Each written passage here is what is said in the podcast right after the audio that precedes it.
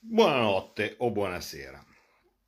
Io mi rendo conto che ci sono un tot di problemi serissimi, no? dove sicuramente la maggior parte di voi in questo momento uh, sta pensando, sta pensando uh, al lavoro che non c'è, sta pensando a un ristorante che sta chiudendo, sta pensando a un bar che sta fallendo, sta pensando a una ditta che non sa se riaprirà il primo gennaio e poi so di certo che ce ne sono tanti invece che stanno pensando che la Juve ha perso 3-0, oppure che qualcuno sta pensando al terremoto, eh, o così Ci sono una marea di motivi per uh, pensare ad altre cose rispetto a quello che succede uh, in Parlamento. Però purtroppo oh, uh, io sono, sono, qui, questo è il, il mio lavoro, io vi devo rappresentare e vi devo anche spiegare che cosa sta succedendo, perché ci sono eh, determinate cose che tanto vengono bollate come roba tecnica no, del, del, del, Parlamento, chi se ne frega, no? cioè a me tanto eh, guardo alla sostanza.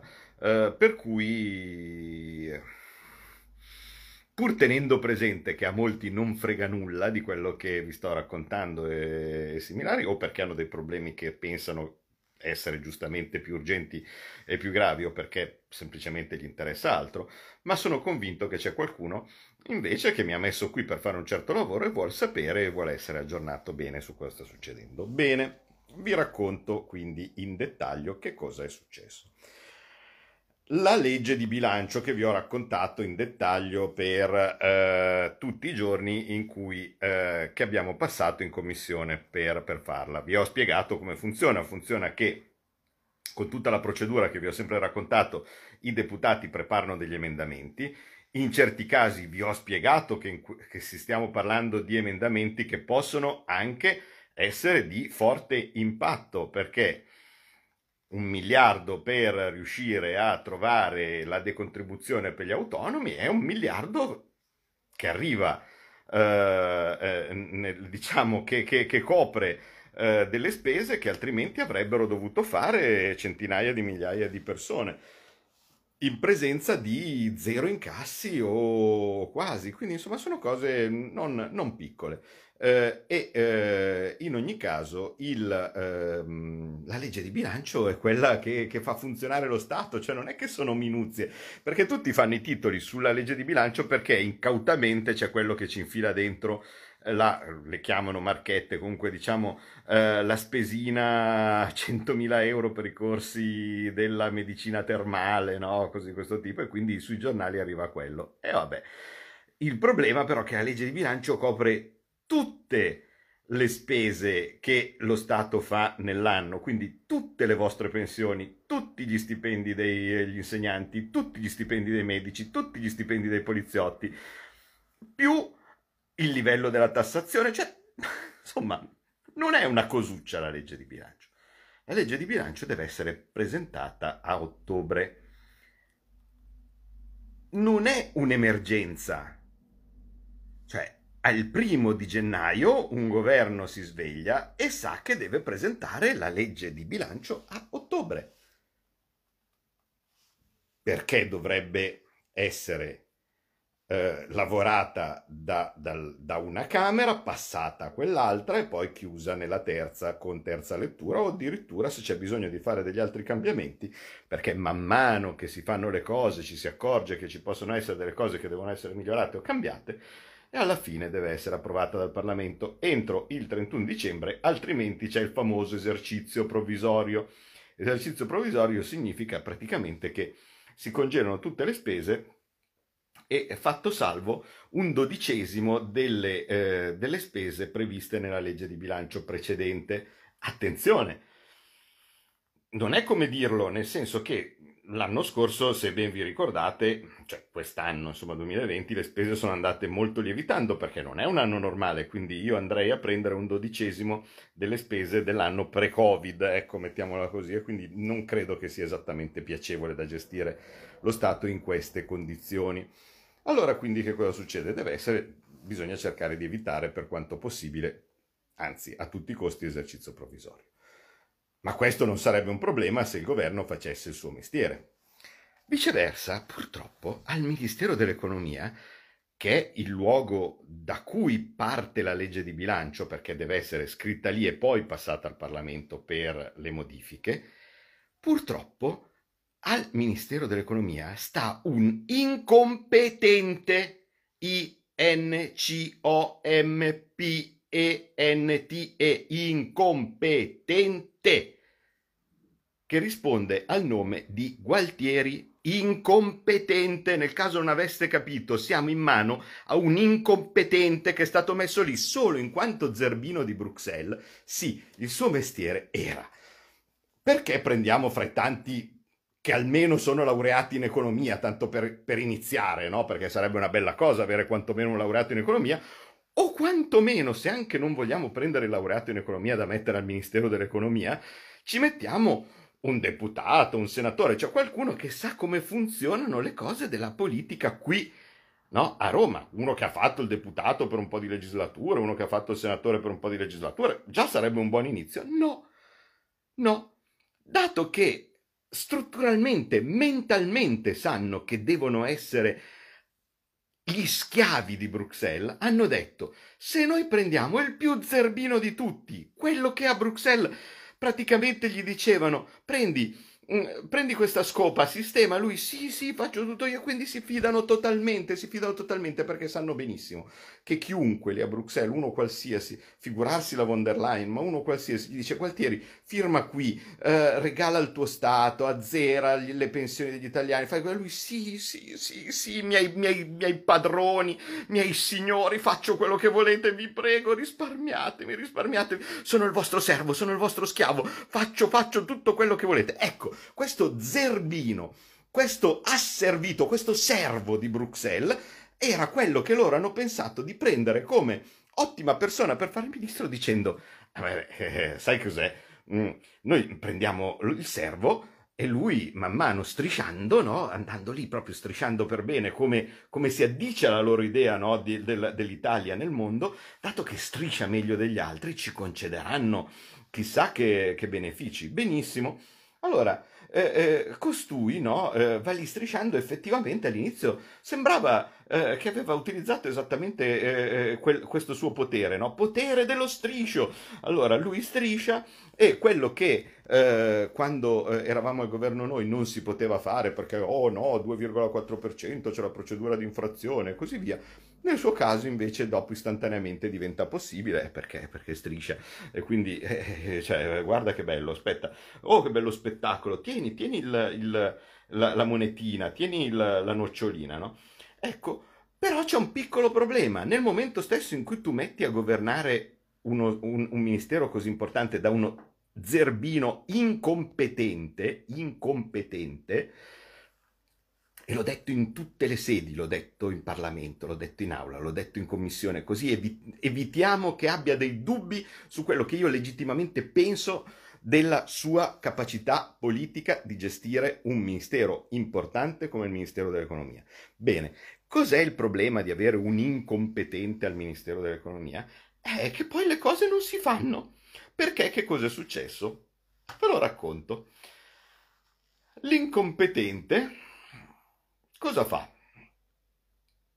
Parte la manovra di bilancio, parte con un mese qualcosa di ritardo.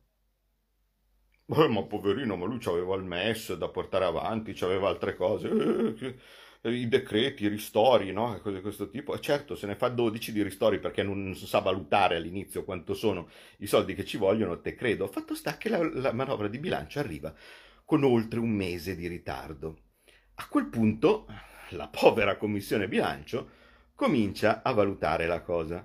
Arrivano gli emendamenti e, e purtroppissimo il Ministero evidentemente ma ci pensa un po' a, a, capire cosa sono gli emendamenti che devono fare. Ma non solo, il Parlamento fa questa, questa cosina molto fastidiosa nel, eh, nel, nell'ottica di, eh, di, Conte, Gualtieri, questo governo di scappati di casa, vale a dire prende quei soldi che loro si erano riservati per eh, fare, che ne so, i monopattini, i vaccini, cioè le loro cavolate, quelli di, di Bill Gates, eh, le, le, le, cavolate che hanno sempre fatto senza che nessuno alzasse beh, perché il governo se si mette a fare cavolate perché il Parlamento glielo, glielo consente, eh? quindi questo mh, mm, hanno capito che fra, fra gente che era terrorizzata dal da tornare a vendere bibite eh, e similari avevano gioco facile, risultato arrivano e dicono, bah, eh, oddio, eh, avevamo, ah, aspetta qua, la commissione è convocata domani? Eh, no, aspetta, poi, poi, me lo guardo, eh, perché è arrivato il messaggio. Eh, il, il, risultato comunque che cos'è? Che non arrivavano i pareri, non si sapeva e così via, perché l'emendamento viene presentato dal parlamentare. Dopodiché c'è un rappresentante del governo, per forza ci deve essere in commissione, che dice per me va bene, quindi significa che l'emendamento a detta dei ministeri è coperto sia dal punto di vista politico, vale a dire c'è accordo politico da parte del governo, sia dal punto di vista finanziario. I relatori danno anche loro parere favorevole perché hanno visto che c'è consenso eh, su, eh, su quel tipo di emendamento e poi si va in votazione e l'emendamento viene approvato. Quindi quando un emendamento viene approvato ha un doppio parere favorevole, ha il parere favorevole del relatore e ha il parere favorevole del governo. Ci siamo? Abbiamo fatto un grosso lavoro prendendoci come Parlamento la possibilità di allocare questi soldi, che erano quasi 4 miliardi, che Conte pensava di spendersi con i DPCM. L'aveva proprio scritto, da spendere per i DPCM. No, allora li abbiamo allocati noi con le firme di tutti i capogruppo, quindi significa che il Parlamento ha individuato delle spese che pensava che, che evidentemente venivano considerate eh, così di buon senso, così sensate da mettere d'accordo tutti. Bene, una volta approvato questo, questa legge di bilancio facendo oggettivamente una tirata indegna, perché chi l'ha seguito ha capito cosa, cosa è successo e cosa e cosa è stato fatto, doveva essere tutto a posto. Ricordiamo che siamo in prima lettura, questa legge non è ancora andata al Senato e deve essere approvata per il 31 dicembre. Bene, oggi c'è stata la discussione generale no? in aula, perché ricordate che tutto si fa in commissione, in aula c'è solo il teatro, no? cioè, c'è, c'è, c'è, non, non, c'è il, la fattiva lavorazione della, della legge è improvvisamente arrivato il parere della ragioneria. E il parere della ragioneria dice che sono sbagliati 80 articoli della legge di bilancio. 80! Ma forse di più adesso non mi ricordo, ma siamo grosso modo su quella cifra lì, di cui 60 riformulazione, dice va scritto diversamente no, il, l'emendamento, ma una ventina da stralciare, cioè proprio via, scartare. Ci sono dentro vite in quei, in, quei, in quei 20 emendamenti, esodati um, che pensavano di avere, di avere la salvaguardia, niente. Um, i porti turistici, uh, stabilizzazioni di precari, c'è, c'è di tutto. No? Qualcuno lo vedevo. Man mano che venivano, specialmente robe fatte dal Movimento 5 Stelle, no? su per il Meridione o similari, lo vedevo che erano stabilizzazioni dei lavori socialmente utili, no? c'è tutta roba che loro si sono rivenduti un miliardo di volte. Lo vedevo che non erano coperti, mentre io, infatti io aspettavo, detto già, cioè, ve, la, ve l'avevo detto, qui si ritorna in commissione, ma proprio sicuro, sicuro, sicuro di certo non mi immaginavo che si ritornava in commissione per 60, eh, per, per, per, 80, per 80 articoli. Stasera, quindi, torniamo in commissione, no? Torniamo in commissione, ma purtroppo c'è un po' di panico, no? E quindi, ah, forse le riformulazioni non sono arrivate. Ecco, ah, ci abbiamo pensato e effettivamente però il fatto che ci sia la ragioneria che boccia un emendamento, quindi quell'emendamento lì non, non copre più spesa, può aiutarci a coprire gli altri, quindi dobbiamo rifare i conti. Allora, quindi dato che dobbiamo rifare i conti, ci vuole un po' più di tempo, ci vediamo domani mattina alle 9. Ora, ora, purtroppo non c'è video in commissione ma gli ho spiegato leggermente e pacatamente, come mia caratteristica, che in realtà c'è un piccolo problemino. Vale a dire, se per una cosa così importante come la legge di bilancio, noi finiremo, perché sicuramente si andrà al 27 o addirittura anche al 28, eh, ad approvarla il 28 dicembre e deve in prima lettura e deve ancora passare al Senato, è perché a monte c'è qualcuno che è arrivato un po' tardi, ma soprattutto c'è qualcuno che dava pareri positivi e sempre lui perché il parere positivo lo dà il governo e la ragioneria è parte del governo. Perché non è che la ragioneria dello Stato viene dal cielo, la ragioneria dello Stato è del Ministero dell'Economia. Quindi la ragioneria dello Stato è nell'ambito del governo. Per cui noi abbiamo il viceministro che poteva essere Laura Castelli o Antonio Misiani, no? che arrivano oh, oh, in, in, aula e dicono oh parere positivo con, guardando tutte le loro carte. E poi sempre lo stesso Ministero dell'Economia che ci dice che era una cazzata. Ora io gli ho spiegato una cosa molto banale. Io vengo da una cultura aziendale. Ho sempre lavorato come lavoratore dipendente con una gerarchia.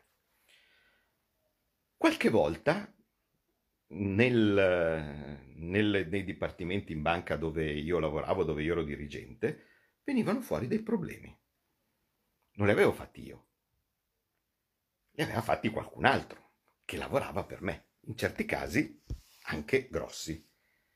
Mai una volta io mi sono sognato di dire è stato lui. Il dirigente sono io, così come mi prendo le lodi se le cose vanno bene, se le cose non vanno bene mi prendo le colpe. Ora, io non so e non voglio sapere chi l'ha fatta la cazzata. Io non so e non voglio sapere se era Laura Castelli che arrivava in aula e dava pareri senza aver sentito la ragioneria.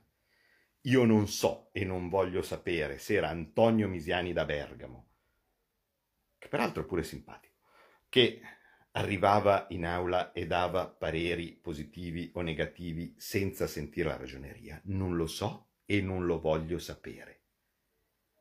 Io so che c'è un responsabile che sta sopra la ragioneria e sta sopra i sottosegretari e viceministri. Questo responsabile è il ministro dell'economia, che purtroppissimo è quel incompetente di cui vi parlavo prima. Per cui, se succede che questo schifo di gestione di una cosa non piccola come la legge di bilancio sta prendendo questa strada ridicola, perché qui siamo alla farsa, alla pochade, la colpa è solo di una persona ed è di quell'incompetente del ministero, del ministro dell'economia, il signor Gualtieri. Incompetente. Vogliamo dire che anche lui è lo stagista? Vogliamo dire che anche lui è stagista? Bene, ce n'è solo uno più colpevole di lui. Ed è il signor Conte. Perché se le cose vanno così da schifo nella gestione di una legge come la legge di bilancio, ci deve essere qualcuno apicale che paga. E non basta avere Rocco Casalino che dice di questa roba qua non si deve parlare, fate le foto dell'Etna eh, che, che rutta, che, che, che interessano molto di più a tutti. Questo perché siamo in, dal punto di vista informativo nella DDR, ma il mondo reale è che la legge di bilancio in questo momento è ferma, è ferma perché c'è un incompetente al Ministero dell'Economia che da una parte dava i pareri favorevoli e dall'altra parte invece i pareri favorevoli non c'erano. Ma dietro questo c'è, ma voi rendetevi conto, c'è un emendamento tanto per dire eh, per i porti turistici, mh, migliaia di posti di lavoro, no? Se salta quello, perché è fra quelli che devono saltare, perché n- non era congegnato bene, significa che i porti turistici italiani chiudono, vanno tutti in Slovenia, vanno tutti in Croazia. Voglio vedere il Friuli, voglio vedere Trieste dopo che salta questo emendamento. Ma questo insieme con, con altri, 2500 esodati, ma oh! Ma qui si sta scherzando sotto Natale con la vita di migliaia di persone, se ne fregano tutti, perché c'è un incompetente che non sa fare il suo mestiere. Quindi, o è si considera apicale il ministro dell'economia e quindi questo incompetente deve fare le tende, Oppure si considera apicale il Presidente del Consiglio e deve fare le tende lui. Se fanno le tende tutte e due, forse è meglio ancora. Perché guardate che poi sopra, se vogliamo considerare anche eh, stagista anche il, il Presidente del Consiglio, ce n'è solo uno ed è il Presidente della Repubblica. Basta, abbiamo finito, abbiamo finito il giro di quelli che si devono prendere la responsabilità di quello che sta succedendo. Eh? Siamo capiti? Siamo capiti? Eh? Siamo capiti? Eh? Capiti. Quindi la situazione è questa qua.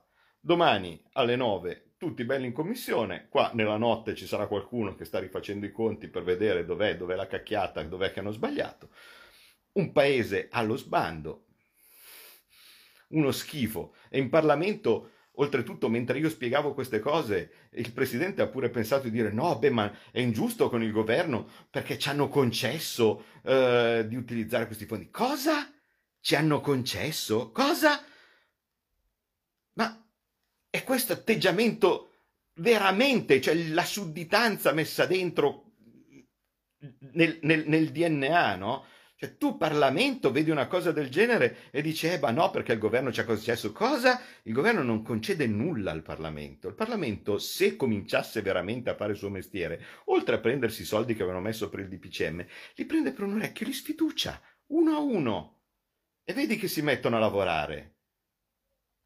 E vedi che se possono scelgono qualcuno che magari ci capisce di queste cose. Vabbè. Spero che abbiate capito più o meno come funziona. Ci sono 60 emendamenti con tutte le storie personali, eh, imprenditoriali e così via che, nas- che, che, che che discendono di questi 60 emendamenti che in questo momento sono appesi a un filo. Specialmente poi oltretutto, diciamo, quelli riformulati si può anche pensare, ma ce ne sono una decina, una quindicina anche di abbastanza pesanti dove è stato proposto lo stralcio, quindi la cancellazione. Quindi ci sono delle persone che erano già convinte di poter eh, avere eh, uno sgravio un incentivo o qualcosa del genere o semplicemente la sanatoria di una situazione magari insostenibile. E invece, guarda caso, eh, sembrava che potesse essere, ma invece no, perché c'è un incompetente che ha mandato eh, dei viceministri in Parlamento a dire che l'emendamento andava bene quando non andava bene. Vedete voi se si può andare avanti così. Io più di informarvi e più di dirgli le stesse cose che credo gli avreste voluto dire voi, non, non so che fare. Quindi questa è la situazione, la notte è lunga e, e, e io sempre qua a informarvi.